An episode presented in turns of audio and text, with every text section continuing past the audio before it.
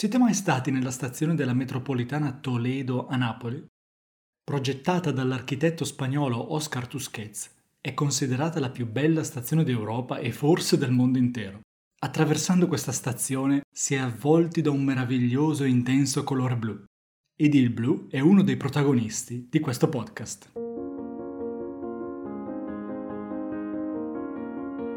Benvenuti al podcast di Pepite di Scienza. Dietro al microfono il fisico Simone Baroni. Questo è uno spazio in cui esploriamo insieme i concetti affascinanti che reggono l'universo, con un linguaggio semplice e al tempo stesso scientificamente rigoroso. Buon ascolto! Immaginiamo di lanciare un piatto verso l'alto. Dapprima il piatto rallenta sempre di più fino a fermarsi e in seguito riaccelera verso la superficie terrestre finché incontra un ostacolo. E se si lanciasse un fascio di luce verso l'alto o verso il basso, cosa succederebbe? Mentre la materia è composta da particelle con massa, come elettroni, protoni e neutroni, possiamo vedere la luce come composta da particelle, dette fotoni, che contrariamente alle particelle che costituiscono la materia, hanno massa nulla. Secondo la teoria della gravitazione universale di Newton, quindi, se si lanciasse un fotone verso il basso, la gravità terrestre non dovrebbe influenzarlo. Eppure, come si è verificato in laboratorio nel 1959, se si manda un fascio di luce rossa verso il basso, man mano che i fotoni si avvicinano alla superficie terrestre, il loro colore diventa sempre più blu. È un effetto stupefacente, ma non certo inaspettato. Si tratta infatti di una delle più affascinanti conferme della teoria della relatività generale di Einstein, che è la nostra migliore teoria della gravità, e le cui equazioni avevano previsto questo effetto già nel 1915.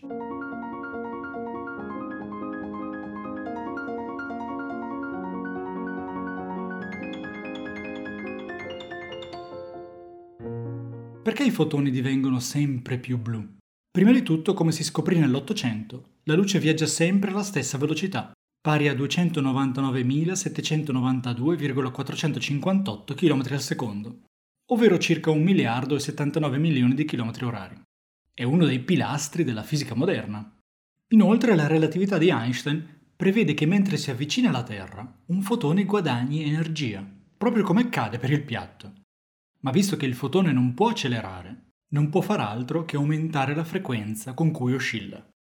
Cosa significa? Immaginate di essere in spiaggia e di entrare in acqua che vi siano delle onde alte mezzo metro che vi attraversano ogni 10 secondi. È facile rimanere in equilibrio. Immaginate poi che le creste delle onde, pur mantenendo la loro altezza di mezzo metro e la loro velocità, siano sempre più vicine tra loro e che vi colpiscano quindi con frequenza sempre maggiore. Ogni 5 secondi, poi ogni 2 secondi, infine ogni secondo. Diventa sempre più difficile mantenere l'equilibrio.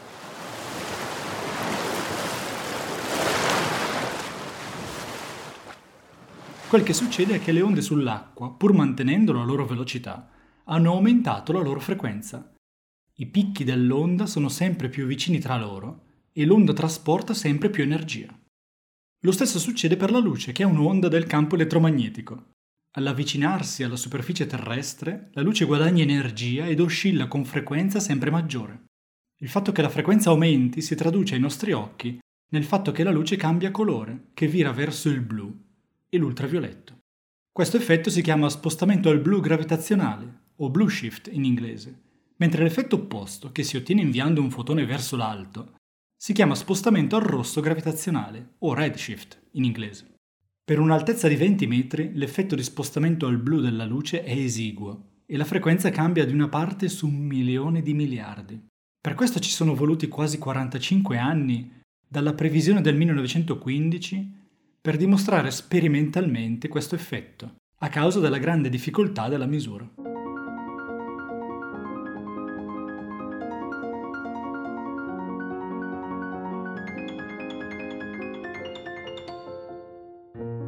Esiste anche un altro effetto in grado di far diventare la luce più blu o più rossa. È un effetto che avrete sicuramente sperimentato più volte anche voi per strada.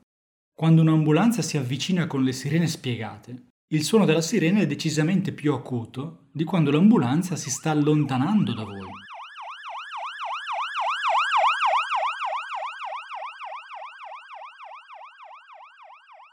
È il cosiddetto effetto Doppler. La frequenza del suono cambia perché quando l'ambulanza si avvicina a voi, i picchi delle onde acustiche vi raggiungono con frequenza maggiore come se fossero compressi e viceversa quando l'ambulanza si allontana.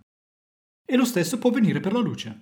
Se una lampadina di luce gialla si avvicina a voi a gran velocità, vi apparirà più blu, mentre se si allontana da voi vi apparirà più rossa.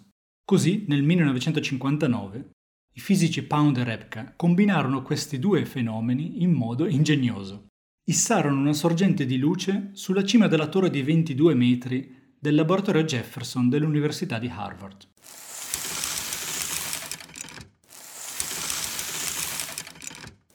Lanciarono così un fascio di luce dall'alto della torre verso la superficie terrestre.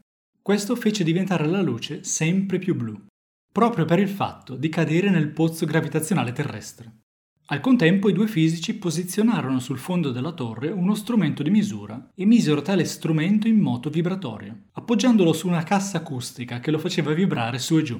Ogni volta che lo strumento si muoveva verso il basso, esso si allontanava dalla cima della torre e dunque il fascio di luce diveniva più rosso. Pound e Rebka misurarono quale fosse la velocità giusta affinché i due effetti si annullassero e la luce tornasse al colore originale che possedeva in cima alla torre.